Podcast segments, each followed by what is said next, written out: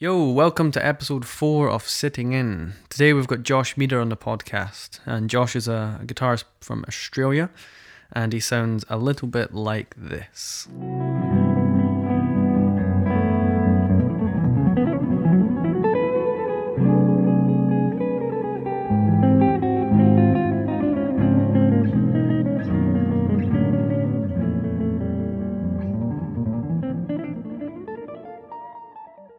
Pretty cool, right? anyway, the world is a bit crazy right now. I hope you're all staying safe and helping those in need if you are able to. Without further ado, I'd like to welcome Josh onto the podcast, and I hope you enjoy this episode.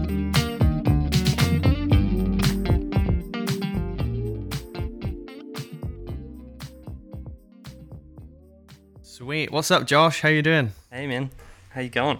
I'm good. Good, thanks. Yeah.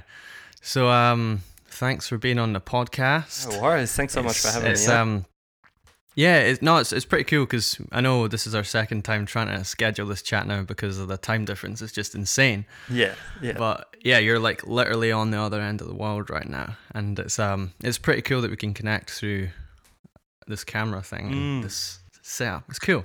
So yeah, I'm excited to ta- chat to you. So, how's everything going with you, man?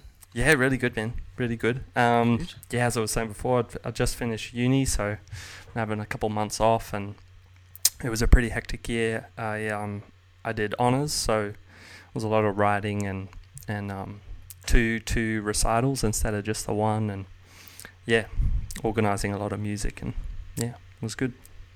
Sweet man, that's that's an exciting place to be. I remember when I finished my uh, degree, and it was such a weight off my back. Like I was like, man, I can finally actually do music now Mm. because um, like it was such a great experience. But I think you pointed on something that I particularly don't enjoy that much, and it's like all the writing.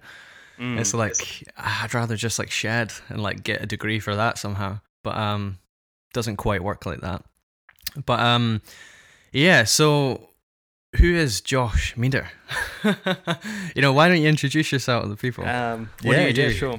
Um, so I'm a I'm a predominantly jazz guitarist, um, based currently in Sydney, and I've been playing for 15 years now. I think I started when I was seven years old, um, and kind of went through the whole phase of, of blues and rock, then metal, kind of shred stuff, and then and then ultimately landed upon jazz maybe at 12 or 13. Um, Oh, it's hard to remember exactly when I kind of discovered it, but yeah, it was around that kind of high school, early high school age. Um, yeah, and then yeah, just absorbed it and, and loved it, and tried to um, tried to learn as much as I could during those years. nice, Mm. sweet. What um, I'm always interested when people say that they got into jazz. Like, I guess before the age I got into it, because I got into it when I was like 17 or 18, man. Yeah, right. Um, so it's like I'm always super interested. It's like what got you into jazz at 12 year old? Because when I was 12, I had long hair and listened to like heavy metal pretty much, and it's like Yeah, yeah. I didn't really know anything further than that. And it's funny because my dad uh, was a jazz drummer, yeah, and he introduced me to jazz when I was starting to play guitar around the age of 12, mm. and I was like. You know, I really respect you, Dad, but this just sounds like nonsense to me, and it genuinely did. I remember, yeah, and I could probably find a record that he let me hear as well. And um, yeah. times have changed for sure. But um, yeah, I'm interested in like what what's like ignited the the interest in jazz for you 12 Well, similarly, I think it was um, it was my dad really because he's a um, a jazz double bass player and he went to the conservatorium here as well, um, and then moved to Europe, which is which it was originally from, born in Amsterdam, um, and moved to Australia when I was 11 because my parents were over there. My dad was a um, a gypsy jazz double bass player, so he had a gypsy jazz trio that was touring all around Europe and the world and stuff. And I guess that was my first introduction to it. Um, and he used to play me records. Well, there was always kind of jazz going on and around the house with Coltrane and Keith Jarrett was my is my dad's number one artist basically. So he was Right, always nice. on, and um, and who else? Oh, uh, a couple European guitarists. One called Biréli Lagrène, and Yeah. another called Sylvain Luc.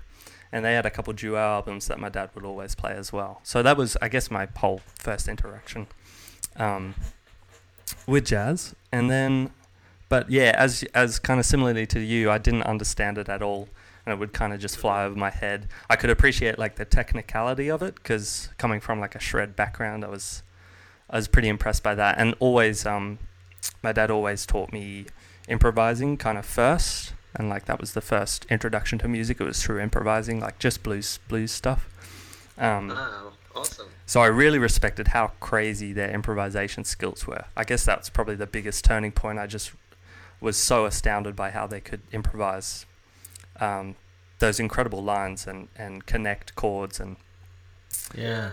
and all that stuff. So do you think that the the music you were introduced to, particularly the artists, were definitely much more the kind of inspiration than the genre itself? Because I, yeah, definitely. um, for example, like I'm pretty sure if my dad let me hear Pat Martino on Sunny as the first jazz thing I heard, I'm pretty sure I could have got into it. But maybe he just let me hear something that was a bit too hard. Because, like, I don't know. What do you think about that? Yeah, yeah, no, that makes heaps of sense, man. I don't. Yeah, I can't.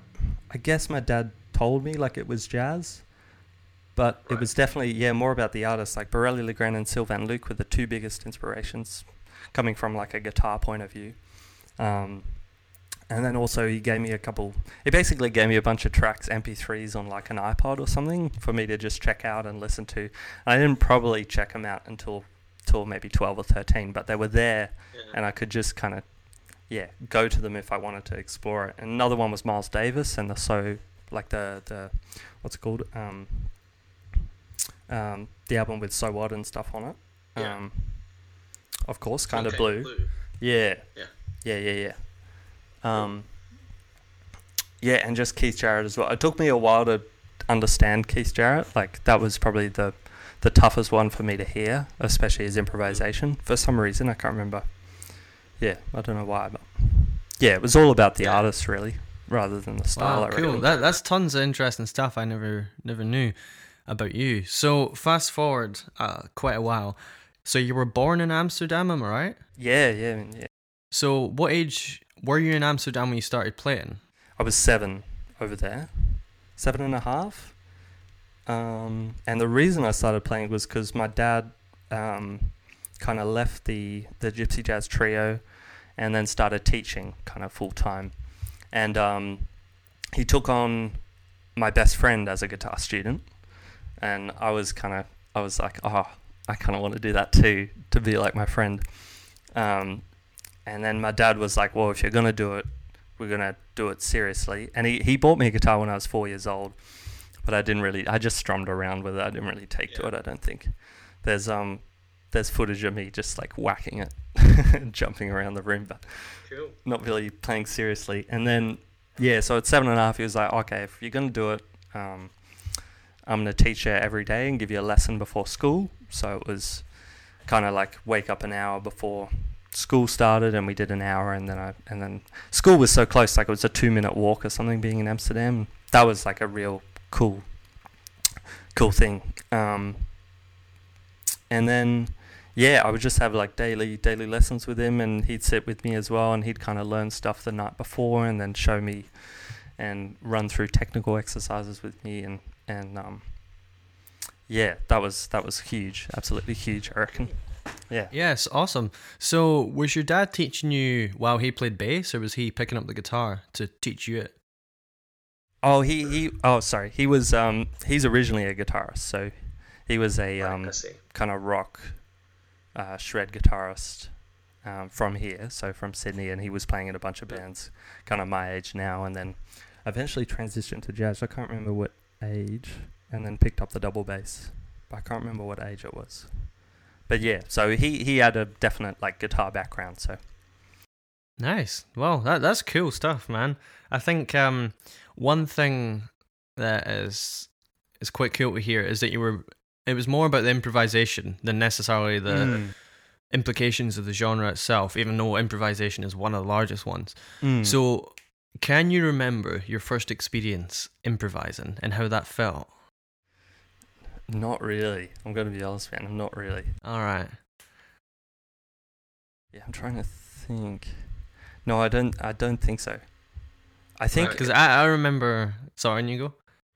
Uh, no, you go, Ben. Yeah, that was better. Yeah, go off somewhere else. All right, I was saying um because I do remember my first experience. Yeah, And it was like magic, and it was um oh wow. essentially it's because I had I'd got a guitar for Christmas and I'd practiced the whole summer just on my own, like through YouTube and stuff. Oh, great, man. Yeah. And somehow I managed to learn the solo of Sweet Child of Mine, which was like ridiculous considering how little I'd actually played guitar. But yeah.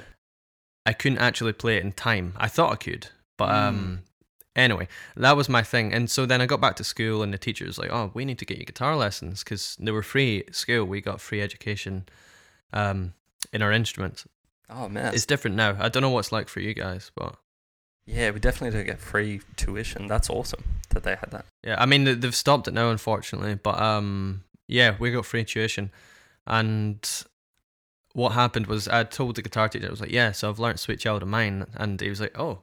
Cool. Well, let's start with that. Mm. and it was the first first time I'd ever played it like with another person. I was so bad. I didn't know how to play with someone else. yeah, yeah. Uh, my timing was way out, and anyway, yeah. Well, I man, we ended up being like, sorry, that's cool. That's so cool. yeah, yeah. yeah. Well, it's it's cool enough, but um, the the way that I got into improvisation through that was that we kind of put that tune on the the back burner for a while, and he taught me Mm. some things like help help me actually get in playing in time. And then maybe I don't know, say four months later, we're like, all right, cool, let's revisit the uh, "Sweet Child of Mine" solo. And he was like, well, you should probably try learning the scale that they use in the solo. And it was like mostly just the pentatonic scale, minor scale. Um, and he taught me that. And he's like, all right, cool. So I'm going to play some chords. And he played like an E blues. And I just played around the pentatonic scale. And I was just like, whoa, like we just made that up right now. Like I'm just playing these notes. And it Yeah, probably yeah. sucked, but it was that sort of like magic moment of like spontaneous musical creation that was like, oh wow, I didn't have to plan anything. It was like just me. But then I kind of just uh, ignored it for kind of for years. I mean, I was always like jamming stuff, but then it wasn't until I came back to going to college and like really started to get into kind of blues and funk and infusion and eventually jazz that I Mm. kind of continued to pursue improvisation. But um, yeah, I was just interested if you could remember that first moment because it was so um, so it's so vivid for me. Yeah, that's awesome. You remember it, man. I wish. I wish I did. But yeah, I have nothing. Yeah. Cool. So um, fast forward to now, you have just finished your degree, right? Yeah. Yeah. Yeah. So where did you study? What was the college called? It's the Sydney Conservatorium of Music, and um, I guess it's the main main music college in in Sydney, at least. Um, yeah, and it was really good, really good. Yeah. Can you tell me a bit about your college? Sorry. It's right next to the Opera House, actually, so I, that gives you a kind of Ah. visualization. It's very close to it. Nice. Yeah. Cool. So can you tell me a bit about your uh your college kind of situation, your life? Like what classes did you take? Mm. How long did you study for? You know, sell sell the course to me right now. Yeah, I will. I sure will, man. Um, so it was it was four years, and um, I I almost saw it as like two chunks. Like the first and second year were very organized, and all the classes were planned uh, and set already within your curriculum, and they included like different things like um, jazz history and um, a kind of like an ear training class, and then a harmony and arranging class as well. So those were more like the kind of um, written subjects, and then you had your performance ones, which were small ensemble, large ensemble, like a big band, and then an improvisation class. So that's was that's basically what first and second year was for me, all those classes, and that didn't really Cool. change. Um, but then what I preferred, which was third and fourth year, which is where you could kind of go off and do your own thing, and it was it was much less work, which kind of just let me do my own thing, and and that's when I really got into writing music, which was probably the biggest thing for me that I got out of like college, like actually writing tunes. I reckon. Yeah. Cool. Nice. So can you tell me a bit about like how your um because I guess you got some sort of like uh maybe one to one or group kind of guitar or uh, jazz lesson or something like that. How did that work? Yo, sorry for interrupting. I'll just be one minute. If you're receiving value from this podcast, please consider uh, supporting me by going to teespring.com forward slash sitting dash in dash podcast, where you can uh, you can buy some nice merch. And yeah, cheers.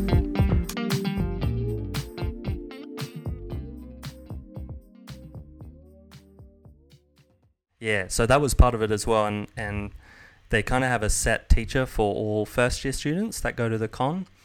Um, cool.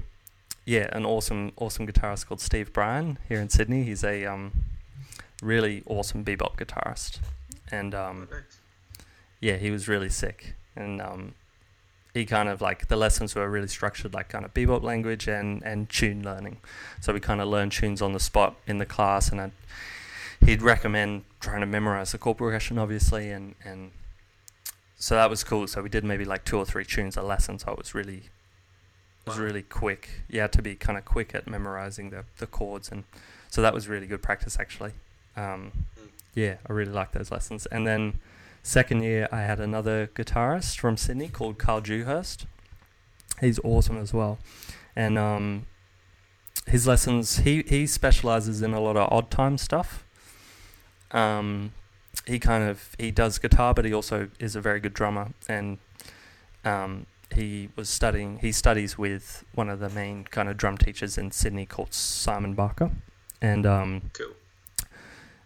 And he has a huge kind of knowledge about traditional Korean music and kind of brings that into jazz and combines it and and um, nice. it influences his whole process basically and and a lot of odd time stuff comes out of that so that's when I was first introduced to that because I couldn't play odd time for shit in first year, almost the second year. It took me a while. I just right. I couldn't fathom how someone's licks could work in four four, and then somehow you'd like I thought you had to learn a whole new set of licks for five four for seven four because right. like all the harmonic and rhythmic cadences would be thrown out.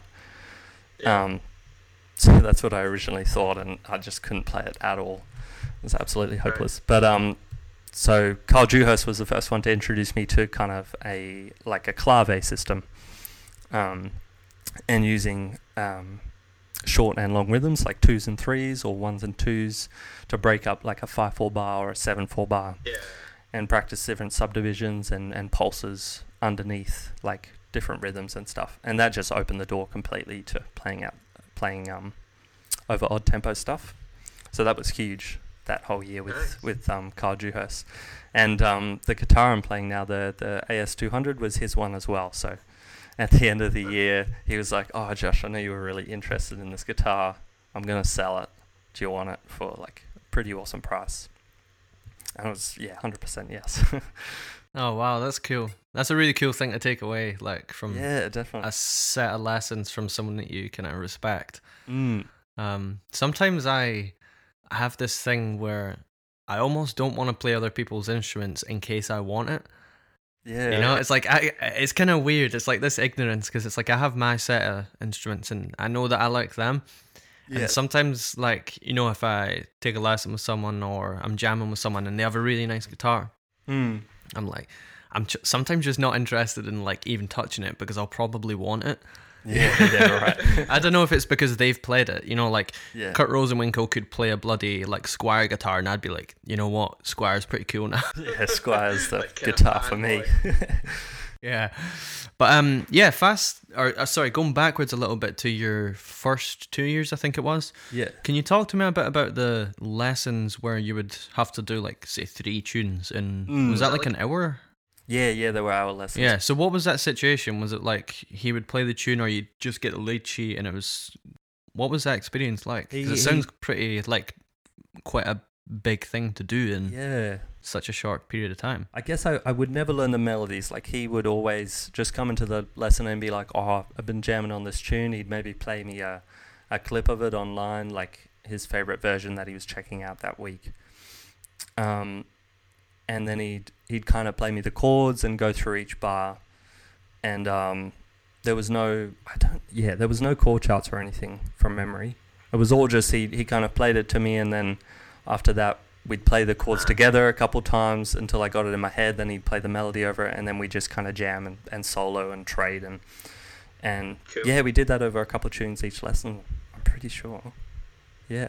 And so it was it was mostly like a, I guess oral skills then, like how you can hear the chord changes. It wasn't like here's a lead sheet, like let's make sense out of that. No, no, it wasn't any of that. It was really about playing, which was awesome. And as soon as second year started, like I, it was, um, like a huge hole kind of just came into my like course because I didn't have that anymore. Like I didn't have that weekly kind of just sitting with another guitarist jamming out tunes each week, um, which was so awesome.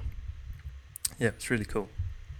Yeah, I think that's one oh, that's one thing that I do miss from being in the college environment is like uh, it's not the accountability, but it's like just having people like always like mentors. Mm, You know, like having access to them like uh every day, I guess, or every college day. And um I think that's something I found sort of hard to keep up since I finished is like just remembering to like take lessons every now and then and Mm. like learn from other people because you know there's everything you want to learn you can chuck on a record and learn it like you're kind of in that position but just having that sort of like hour or whatever it may be a week it's Mm. like oh man that's that's what i miss the most i think yeah. what do you yeah. what do you think you're gonna miss the most I reckon from like that- this last Yeah, having that weekly connection with another muso that you really respect and I just want to get everything they learn from.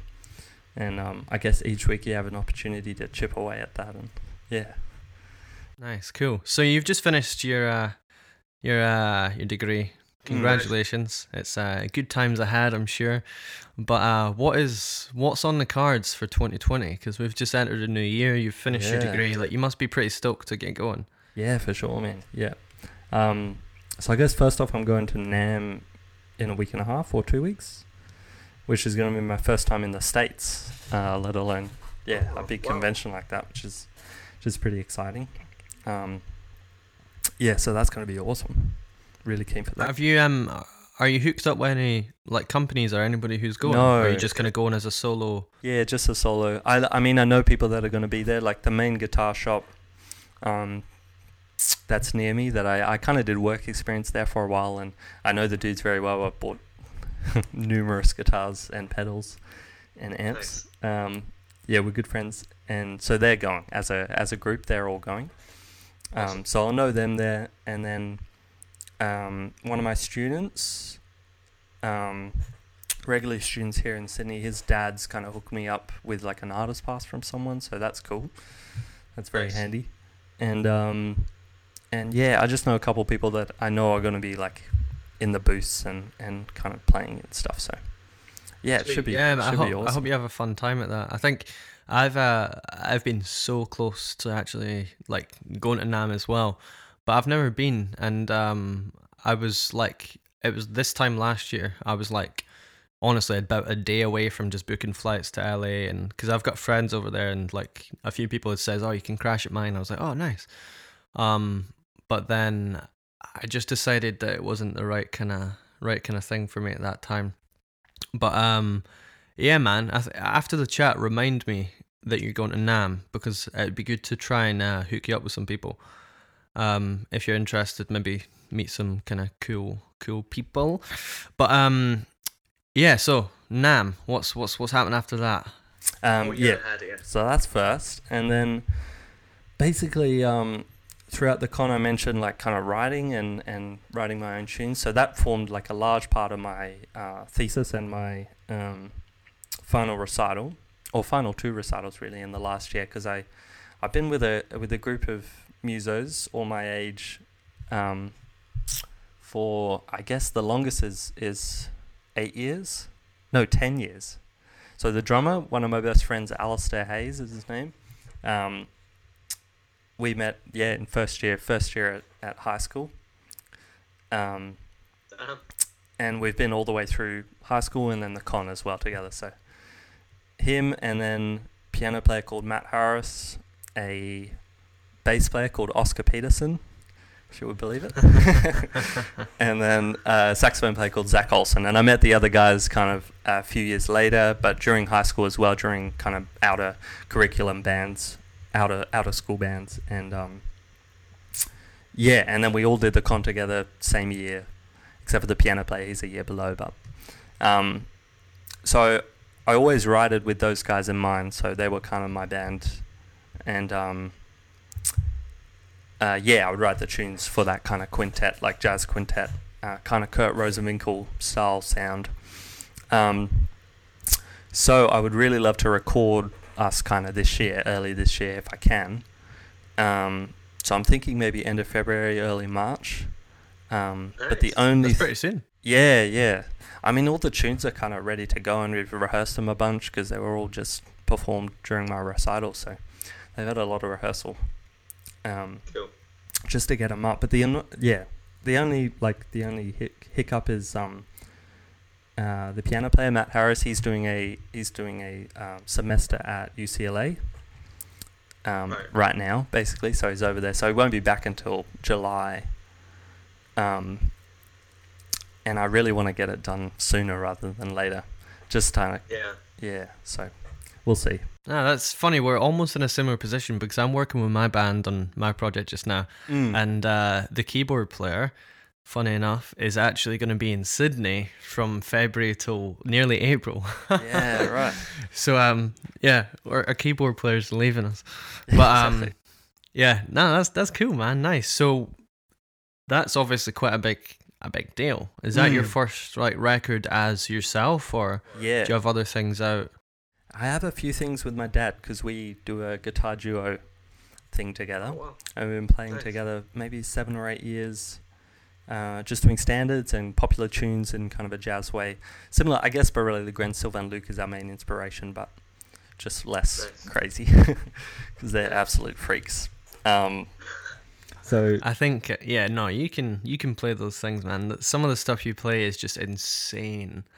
Like I'm always just blown away by your playing, man. Like seriously. And whenever I share it, like people are always commenting or like, "Oh my god, like this guy's a monster." But not like to blow steam up your ass or anything. I'm just being honest. thanks so much. And um yeah, like you've obviously touched on your mentors at college and your dad has been kind of a big role model, but Mm, who are some of your major inspirations outside of that mm. uh, kind of Sydney bubble? outside the Sydney bubble, sorry. So like artists. Yeah, just I guess any time period, just your uh, ins- musicians who have had maybe the biggest impact on you. Yeah, so I reckon I could say the number one person as far as improvisation and, and one of the main kind of pulls to jazz was Chris Potter, I'd say. Cool. Like he's probably the biggest one. I remember listening to him kind of yeah, first year of high school. I probably like the first song I ever heard from him was um the solo he did on on uh West of Hollywood, I think is the tune. Right. The Steely Dan tune. And he has Right. like a 4 minute outro solo that absolutely like blew my 12 year old mind and Nice. shattered it because cause the im- yeah it's just i could not fathom how anybody could improvise I at need, that I need level to. Uh, can you just remind me what that track's called? I'll- Yeah, I'll sure, man. to it. it's um the track is west of hollywood i believe Mhm. um yeah steely dan tune it's a killer Is, tune is it as well. Steely Dan or is it Chris Potter playing that tune? it's steely dan yeah it's steely dan right. I didn't know he actually played with them. yeah Wow. he played them for a couple albums which Oh wow! Right. they're all awesome they're so good Sweet. I'm gonna check that out. Nice one. yeah I think the first time I listened to Chris Potter, it was something. Oh man, it was one of his albums that has like maybe a moon on the album art or something like that, or a sun and a moon, or yeah right I don't know. Yeah yeah yeah But it was, pretty cool. I've I've not actually checked out his stuff too much. But anyway, sorry for interrupting. That tune just rips so hard, and the solo is phenomenal. Yeah, I Awesome. couldn't I couldn't believe it um, the first time I heard it, and coming straight from like I guess the transitioning artist between shred and and jazz was Guthrie Govan. Same here. Yeah, yeah, he was absolutely huge as well for those for those couple of years there. Um, Yeah. Are there any particular pieces by him that kind of drew you in? Because there's one in particular for me that I was like, oh wow. okay, I think the first one I heard was probably Fives. That recording on Oh, YouTube. cool. That was probably the Yeah. first one I heard, but my favorite one was always Waves, Right. and um, that kind of drew me into the the whole album, and and yeah, I love all the tracks on the album to be honest. But Waves is probably the the standout for me. Nice. Yeah, for me it was uh the tune "Wonderful Slippery" thing, Yeah, and it wasn't like the funkiness of it. It was as soon as he started playing like a. It was the the part he goes in like just straight eights and he's like just playing all these bebop lines, mm. and I was like, "What the?" Like I'd never heard anything like that before, yeah, and um, I was like, "This guy's playing like jazzy things, for lack of a better term, over like funk," and I was like, "I play funk, I can do that," and I was just like, "Man, that's so cool," and that led me into you know asking my teacher like, "What what's happening here?" And so we we kind of looked over that, and it was, yeah, that was like a very kind of important four bar section or something for me in my development. Just that, like hearing how someone plays over changes, really was my introduction to, uh, I guess in a way, jazz. But yeah, yeah, Waves is also killer though. yeah. I think it was riff. it was really like the chromaticism that that like expanded. Like yeah, I was just like, oh, what the hell? How do you even do that? Like put in chromatic notes that are outside the key but make them sound inside, because you're like landing the the nice notes on the on the good beats and stuff. Yeah, I was like, whoa, what the what the hell? How do you how do you do that? And then um, yeah, and then West of Hollywood was always always playing. I can remember like riding my bike to high school and just blasting that non-stop for 40 minutes while I was riding to high school. um, Oh, that's cool, man. Yeah, Yeah. I wish I'd gotten into music like that when I was fourteen or whatever age you are. Yeah, Like, yeah. that's pretty cool. yeah. Yeah, man, it's such a good track. I've like I've wanted to transcribe the full solo, but I guess I know it so well. Yeah, that I, I don't. Yeah, Yeah, I don't need to. I, I know what you mean. Yeah. Yeah, So, any other inspirations you want to touch on, or I guess yeah, Guthrie Govan and, and and Chris Potter, they're probably the two that got me into jazz. And then once I was into jazz, I I uh, loved Coltrane and Keith Jarrett was a huge one. Um, Miles Davis as well. Oh, Cannonball. Right. Cannonball, absolutely love all his stuff, and um, yeah, I guess those are the main ones. And then branched off and checked out everyone, of course, and yeah, nice. So, have you found out any artists in uh 2019 uh that are kind of new for you? Then you're like, oh yeah, nice. Um,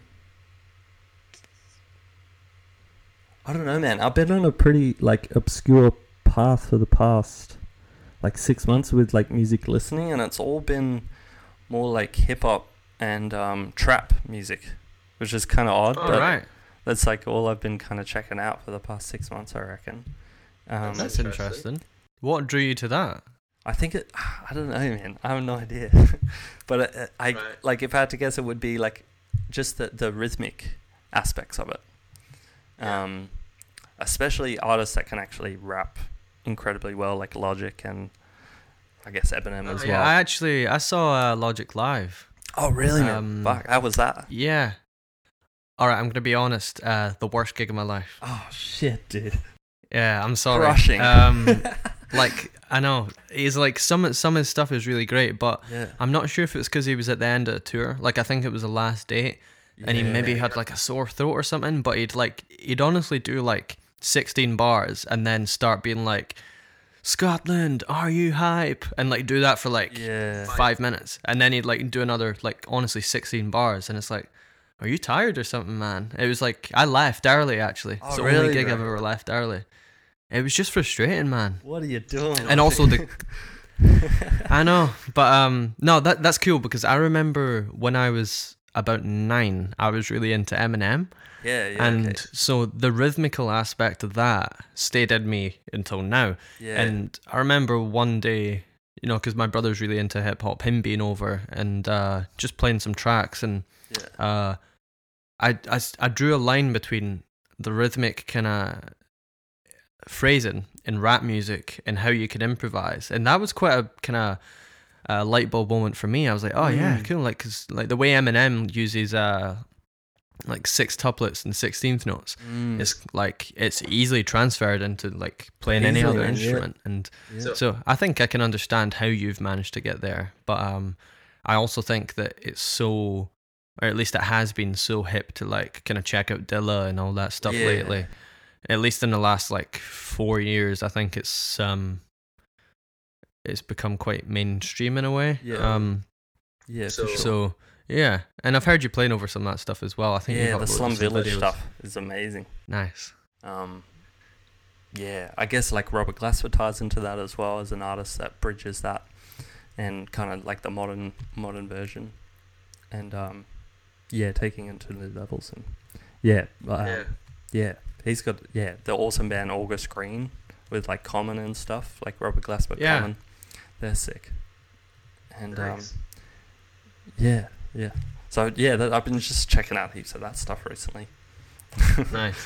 So obviously you've been playing guitar since you were uh, around five, four, seven. What age did you actually start? uh, Seven and a half. Seven. Was really yeah. Right, but you've had a guitar in the house since you were like four, right?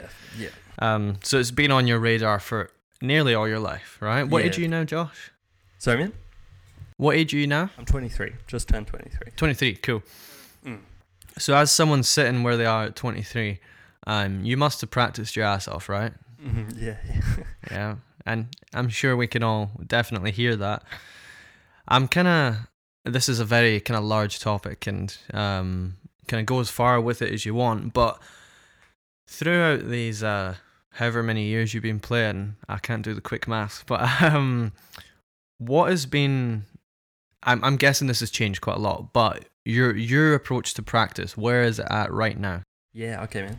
Um, so at the moment, I kind of like I have, I almost have different um, categories in my mind, like different routines I can access if I want to do a certain thing or like improve a certain thing. Cool. Um, so I guess they are like a technical thing, like a technical set of exercises, routines, um, and categories related. It's all related to right hand, really. Like that's I just break up technique into right hand. I don't really Right. think about the left hand too much, um, and it's always been like that. I mean, I used to like, I always like dimmed the computer screen down to zero, so it was just black, so I could get a reflection of my right hand, and then I'd sit so my right hand was in the middle of the screen, and I could see how it was looking, and I just looked at that, and it was it. I split it up into like four techniques, I guess. So it's like economy or sweeping, alternate, legato, um, like a kind of jazz type of legato um, that Scofield and Pat Metheny use, and an incredible jazz guitarist here in Australia called James Muller, if you've heard of him. Yeah. Absolutely phenomenal. He was a huge inspiration as well throughout. Has he not played with? Uh, I'm sure I've heard him play with Kreisberg somewhere. No, Uh, I don't think so. like maybe maybe- just on YouTube or something. No, maybe, or maybe it's someone else I'm thinking about. maybe in recent years. I don't think so though, man. Yeah, it might be someone else. Um, he's a beast though. Yeah, I definitely recommend like checking him out. And anybody listening is ridiculous. Um, so it was that legato style, and then the last one was um, kind of like an off, um, like topic version of alternate picking, which is like an inside picking. So I just focus on the inside stroke between changing strings. So you know how alternate picking, like you can slam it on the down stroke, like when you change strings, and it feels really natural. But my like inside pick always felt wrong and um, really awkward. So I spent a lot of time just like isolating that little portion. So it was just all about the inside stroke and just jumping between like third and fourth string basically, but on the like inside plane. Um, And are you playing lines while you do that, or are you just focusing on right hand, like left hand chop it off?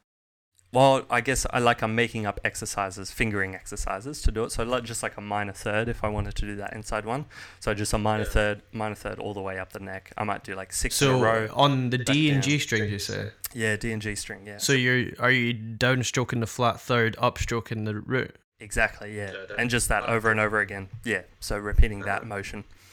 Um and I did heaps of that because it just felt so awkward for me. I guess it's still like in a way it still does, but I've I've gotten used to it and worked around it. Um but it might just be the way I pick because it's kind of like weird. I hold it with like those fingers and then my pinky sticks Oh, wow. out like that. Three thing like that. Yeah, yeah, exactly like that, man. Yeah, that's it. Oh wow. Yeah, it's like Right, because I know Mike Moreno does. Uh, I think the two middle fingers and keeps like nearly these He these does fingers fucking nearly rock. free. Um, yeah, and that was just shown to me by my dad, and I just yeah, I just went with it. Um, Yeah. and it feels completely natural now. I guess like when I was growing up, I always wanted to switch to the Guthrie way of picking, which was like holding it like that. yeah, that's how I hold it. Yeah, and I was I was just like, ah, I wish I could switch, but then I'd get worried because I was like, oh, all my progress will be lost if I just switch Yeah. now. And it was maybe like I when I was thirteen or fourteen, and I just couldn't Yeah. imagine changing. Do it. you hybrid pick a lot? Not at all, no. I can't because Because the I, fingers I think I quite like hybrid picking, and especially when I'm like, instead of just dropping the pick, say I'm like comping in sort of jazz, it's like I quite like the chords to be uh, sometimes quite blocky. Yeah, Like you know, like I'm not having to strum down. It's like every note comes out at once, quite percussive. So I just uh, pick the usually the the lowest note, and then I've got all these fingers free for the other notes. yeah, yeah. Whereas if I held it with three fingers, I'd find it impossible to like kind of hybrid pick like that. Like that'd be Yeah, yeah, exactly. I kind of I switch between the way I pick lines and then the way I pick chords. So I do the same approach to you with the chords with the fingers. Cause yeah, I prefer that. Like the strum sound of chords sounds whack unless you're doing like a rhythmic thing. I reckon. Yeah. um, yeah. So I kind of switch. So I've had to like figure out like a quick switching mechanism, I guess, with my right hand. And then the other one is like when you want to use all four fingers or all five fingers to pluck a chord, like a five note chord. So it's like I have three different picking variants um, Right. That I try and switch between. And like the five one is like slipping the pick in between like the two fingers there and then back there for chords and then back there for lines, chords, five note chords. yeah. right. So that seems like something you've really like considered. Was it? Is it because there's been like maybe compositions or pieces or lines or transcriptions, projects of some sort that have demanded that technique out of you, or are you just Yeah, naturally definitely. curious? No, no, it's Right. definitely like I wanted to emulate a Biréli Lagrène chord that has five notes, so I need to play it somehow using the pick and then quickly jump to a line. So I have to switch switch them up and yeah, Yeah. yeah. That's cool, man. I've uh, that sounds like a very like uh, a, a lot of like different things you can call upon just for your technique. Yeah. So how does that work for you? Is it like you'll sit down in the evening or morning, whenever you're going to practice, and is it like you just play and see what needs to be worked on, or do you have like each week, each day, some sort of like uh, schedule? I guess like um a couple years ago when I was I was kind of doing that routine every day. So I'd I'd have I'd do maybe two of them in the morning or something before school, or three of them, how much time I had, and then I kind of save transcription for the middle of the day. So during school, so I'd I'd like lunch break or recess or whatever when I got home, and then the evening would be more kind of technical stuff, and I'd I'd finish off the rest, and um. So I did all of high school using that kind of method. It was really all technical stuff, and then transcribing was my way to learn new language and um, Mm. new songs and um, how to improvise as well. I guess. So would you say that your practice was largely split into just two sections, technique and transcription? Exactly, man. Yeah, yeah. I reckon. Nice. Yeah. Yeah. Um, and transcription was huge because I didn't have a teacher throughout high school, so it was the only way I was going to learn new stuff. So I remember in I remember in maybe second year of high school, I figured out that like transcription was a thing, and like I downloaded a little like slowdown app on my phone. Just one lunchtime went in, I was like, ah, there's this Biréli Lagrène lick on So What that I really want to learn, but I have no idea what he's doing. I'm just gonna load it up into the slow slowdowner and see if I can figure it out. Like if I slow it down Cool. and that just sparked the entire thing. And then every day I would transcribe a couple lines during lunch break and recess, and um, yeah, just try and amass as much language as I could throughout those high school Nice. years. So, Mm. No, that's that's cool, man. I think um, one thing that stands out to me is so when you're in college, right? Mm. Um, potentially, I mean, maybe it'll end up being different, but it tends to be the case that you have more time to practice when you're at college than you do when you finish college. Um, so I'm interested. Are you going to try and keep up that morning, afternoon, evening routine now, or in the next sort of year while you're not at college? Oh yeah, I've thought about it. I basically like I've reached a point of technique where I can go without practicing all those things and I stay at the same place basically. I might like Right. shift slightly, like it might not be as accurate on some things, um, particularly like sweeps. I guess that's maybe sweeping is almost the first thing to go. I'd say, and like just alternate picking accuracy and sweeping, probably the first two things to for me to kind of disappear. But um, it's all at a pretty good level where I'm comfortable and I don't have to. I haven't had to practice technical stuff like that for maybe two or three years now. I reckon. All right, cool. Um, so that I guess that leads me on to like the other brackets of practice. So transcribing's always been huge. And I reckon that took over. Transcribing and writing took over in, and um, yeah, transcribing, writing, and just like improvisation practice uh, took over for me during um, uni, um, especially second, third, and fourth year. Um, so those are other categories of practice. So we like add technical transcription, improvisation. So that's over chord changes, new chord progressions, and yeah. uh, just general like loops and stuff. And um, I guess that includes also a category which I like is my main practice now, which is just like jamming over different uh, grooves, basically. Cool. So just loading Is up. that where the uh, Drum Genius app or Exactly, Loop Loft or something? Yeah, yeah, Drum Genius is just all that. So I'll click a random one. Often I go to like, I kind of I like checking out all the different like world music beats. So I'll just click like like um, some kind of African thing and and check it out and see how like jazz language fits over that and if I can play with the rhythmic aspects of it. I don't really like sit down and completely analyze what's going on, like all the different parts, how they're interlocking, but just generally like the groove and the feeling of it. Um, and I'll just sit there for half an hour and just jam out lines to it. So just have like a, a, a fun, fun kind of practice, basically. That's how I think of it. Nice, sweet. Yeah. So uh, one, I guess, one of the biggest things is transcription for you, then, right? Mm, yeah. And I, I can't remember exactly which one it was, but I'm pretty sure the first time I heard you play, it was a transcription of Chris Potter solo, Yeah. and it was just absolutely like insane. Like the the lines that Chris had played and you had emulated on the guitar was like very very impressive and like just sounds amazing. Yeah. Like how how often do you have a big transcription project like a Chris Potter solo? um, not too often actually. Or is it more is it usually more like small chunks of like like language that Oh, you're trying to get 100%, down? man. Yeah, yeah, it's all just small language, and it was like that during high school. So the only, I only really started doing full solos like four years ago when I started posting, basically, like three four Right. years ago. Um, but yeah, and before then it was just like I'd isolate just a line over a particular chord, like I, that I wanted to learn how to play over. And just internalize that, and then whenever that chord came up in a song, I'd just kind of insert it and see how it sounded yeah. and try and get in and out of it at Sure. either end. Um, yeah, and that's that's um, kind of how I learned to solo over different progressions and build up kind of a language for each chord.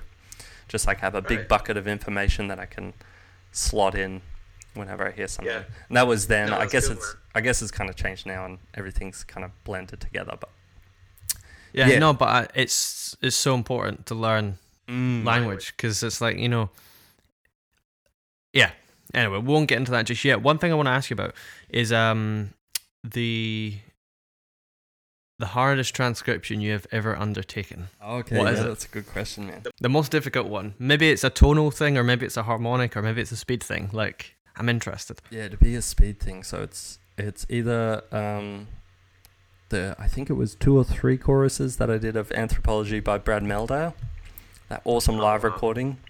Um, yeah, of Anthropology, and the solo is absolutely insane. Recommend checking it out. yeah So i, I really want to get better at like playing it's not about playing quicker but being able to play language quicker because Mm. I don't know. I find sometimes I just trip up over my feet when I try and like kick it up a notch, and I'm I feel like I'm playing more like muscle memory. You know, Yeah. It's like it's. I think it takes a while to like really kind of get into playing at that kind of up tempo thing while still improvising. And I think having language down is like just so helpful for that because I've Oh, seen how it helps me. Yep. But um, yeah, that's cool, man. I need to go and check that out because I really love Brad Mehldau. Yeah, it's, it's absolutely insane solid. So it's that one, and then um, uh, Jacob Collier's the Flintstones one. Nice. Was that a solo? Did you do that all on like solo guitar? Am I right? No, or was that a melody thing? Yeah, yes. Uh, oh no, it was I played it with him, like the track, but it was yeah, just all guitar, and it was Right. um, cool. Cool. like he did one chorus of melodica solo, and then he did like a trading between his vocal and the melodica, and um, Nice. I, I tried like I kind of I, I started that transcription a year before I posted that. And I tried to learn it but it was too too much for me and I just kind of gave up after a, a week or something of trying to get even like that first line. I had no idea what to do uh, with it. And then um, I just gave it a go like whenever like two weeks before I posted it and was like oh I'm gonna do it in two weeks I'm gonna practice nothing else I'm just gonna smash it out see if I can get it. Um, How much time do you think it took you? I guess it was a couple hours each day, just going through different things. I guess I, I like I was doing other stuff because obviously uni was was um was happening, and I had to do stuff with that, write tunes or whatever. But um, yeah, yeah, it was it was kind of two weeks of work, probably like two or three hours a day, just trying to. And I guess this getting the speed up was the hardest thing because it's so ridiculously fast. I got up to like eighty percent. I was like, oh, there's no way I'm ever going to be able to push this any higher than that. Yeah. Um, yeah, and then so after that, I realized basically with those fast transcriptions, even Brad or Chris, um, you have to leave out a lot of notes for it to work on guitar. For some reason, the sax and piano they can do a lot more notes in a like a quick space like that. So I left out like half the notes within those lines and just like tried to figure out what all the important ones were, and um, often it's like running up a really fast scale like a sax or piano can do that really quick. Guitar comes sometimes like the position and the fingerings are kind of odd. So i just turned it into a sweep like just an arpeggio. So i'd find what scale it was and just like bring it down to a Oh, sweep because a sweep is uh, quicker Abbreviate it for guitar. Or exactly something. man yeah yeah to abbreviate a lot in that jacob one Yeah, nice. I remember like there's been a couple of transcriptions I've worked on. I've just been like, all right, all the notes are fine, but it's Mm. actually getting up to speed that is just so hard, man. I remember. Um, do you know the solo? I mean, you probably do in Lingus, Snarky Puppy. yeah yeah yeah I remember transcribing the keyboard solo uh, when it starts to kick into the melody, and yeah it's really nice, kind of interesting.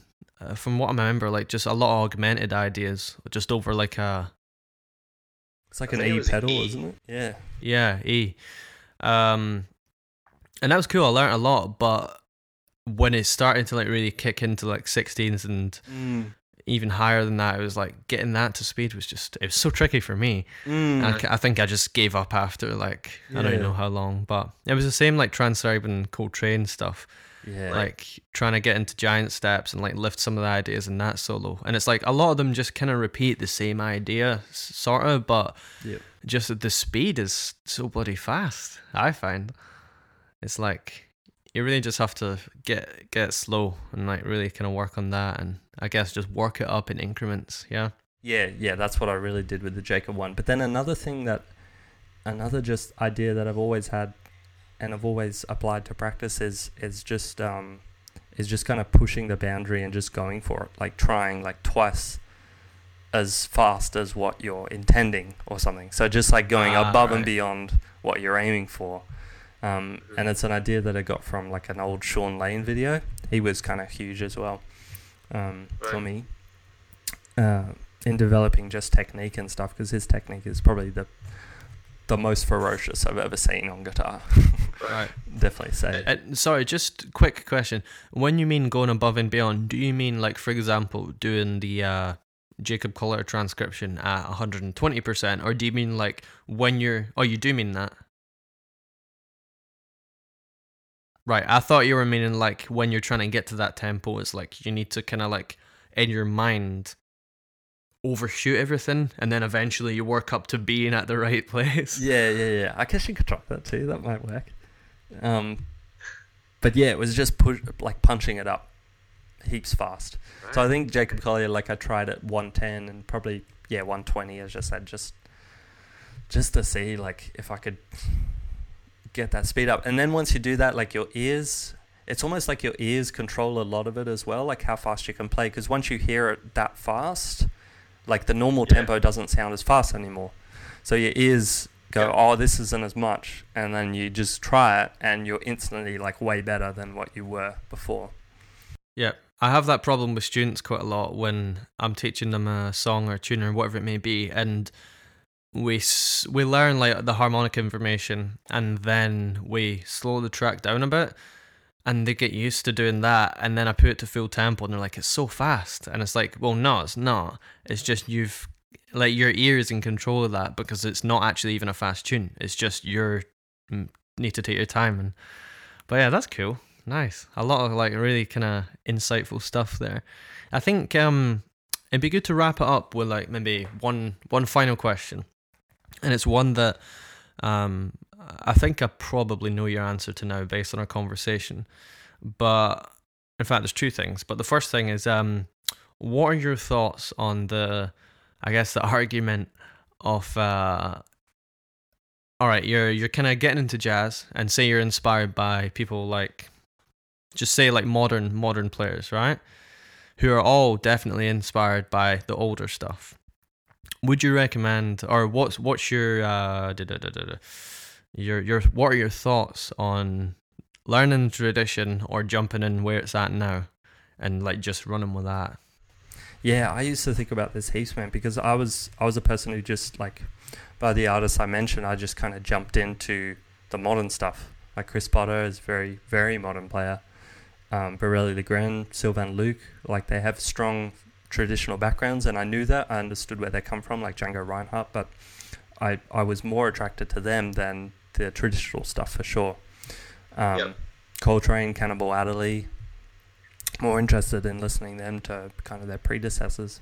Um, and even with like uh, more like guitarists like Guthrie Govan, I just listened to him and I had no, besides like the tunes are awesome, I, had, I didn't really want to learn like a Jimi Hendrix line. I just couldn't bring myself to want to do that. Um, even though I knew how awesome it was and yeah, I respected it heaps, of course.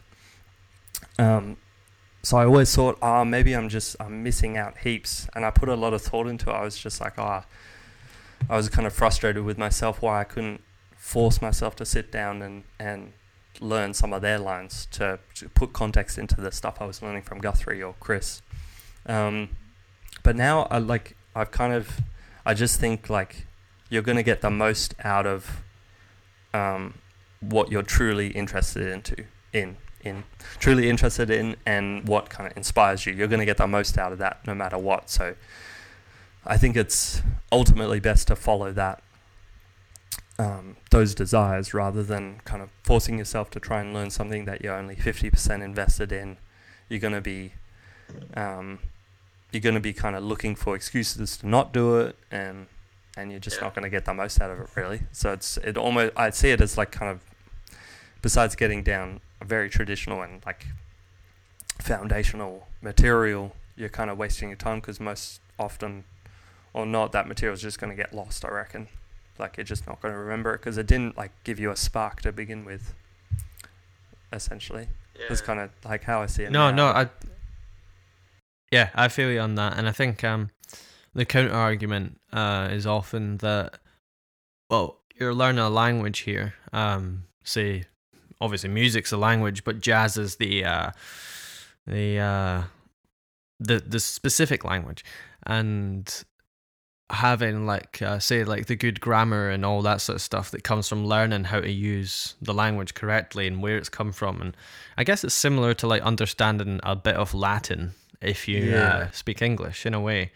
But then I don't know. It's, it's, I think it's an interesting topic for discussion, and I don't have a personal uh, answer because I don't think I've been as invested in it as some of the other people I speak to. Yeah, Um, but I definitely know that right now I'm more attracted to the sound of Mike Moreno than if I was to go back and mm. I don't know study some some other stuff that I wasn't attracted to. It's like uh, it would feel like a bit of slog, and um, I think it's definitely good advice to like follow your ear and wherever that's going to take you, just hang out with that for a bit. Yeah, yeah, definitely. And I guess like your ear's always changing as well. So if you might be into that for a while, like the the more modern stuff, but then like you might just get a spark of wanting to know um, what kind of language in enforce their their kind of language as well. So you want to go back to the tradition, which I found like a huge kind of Django period and Charlie Parker as well.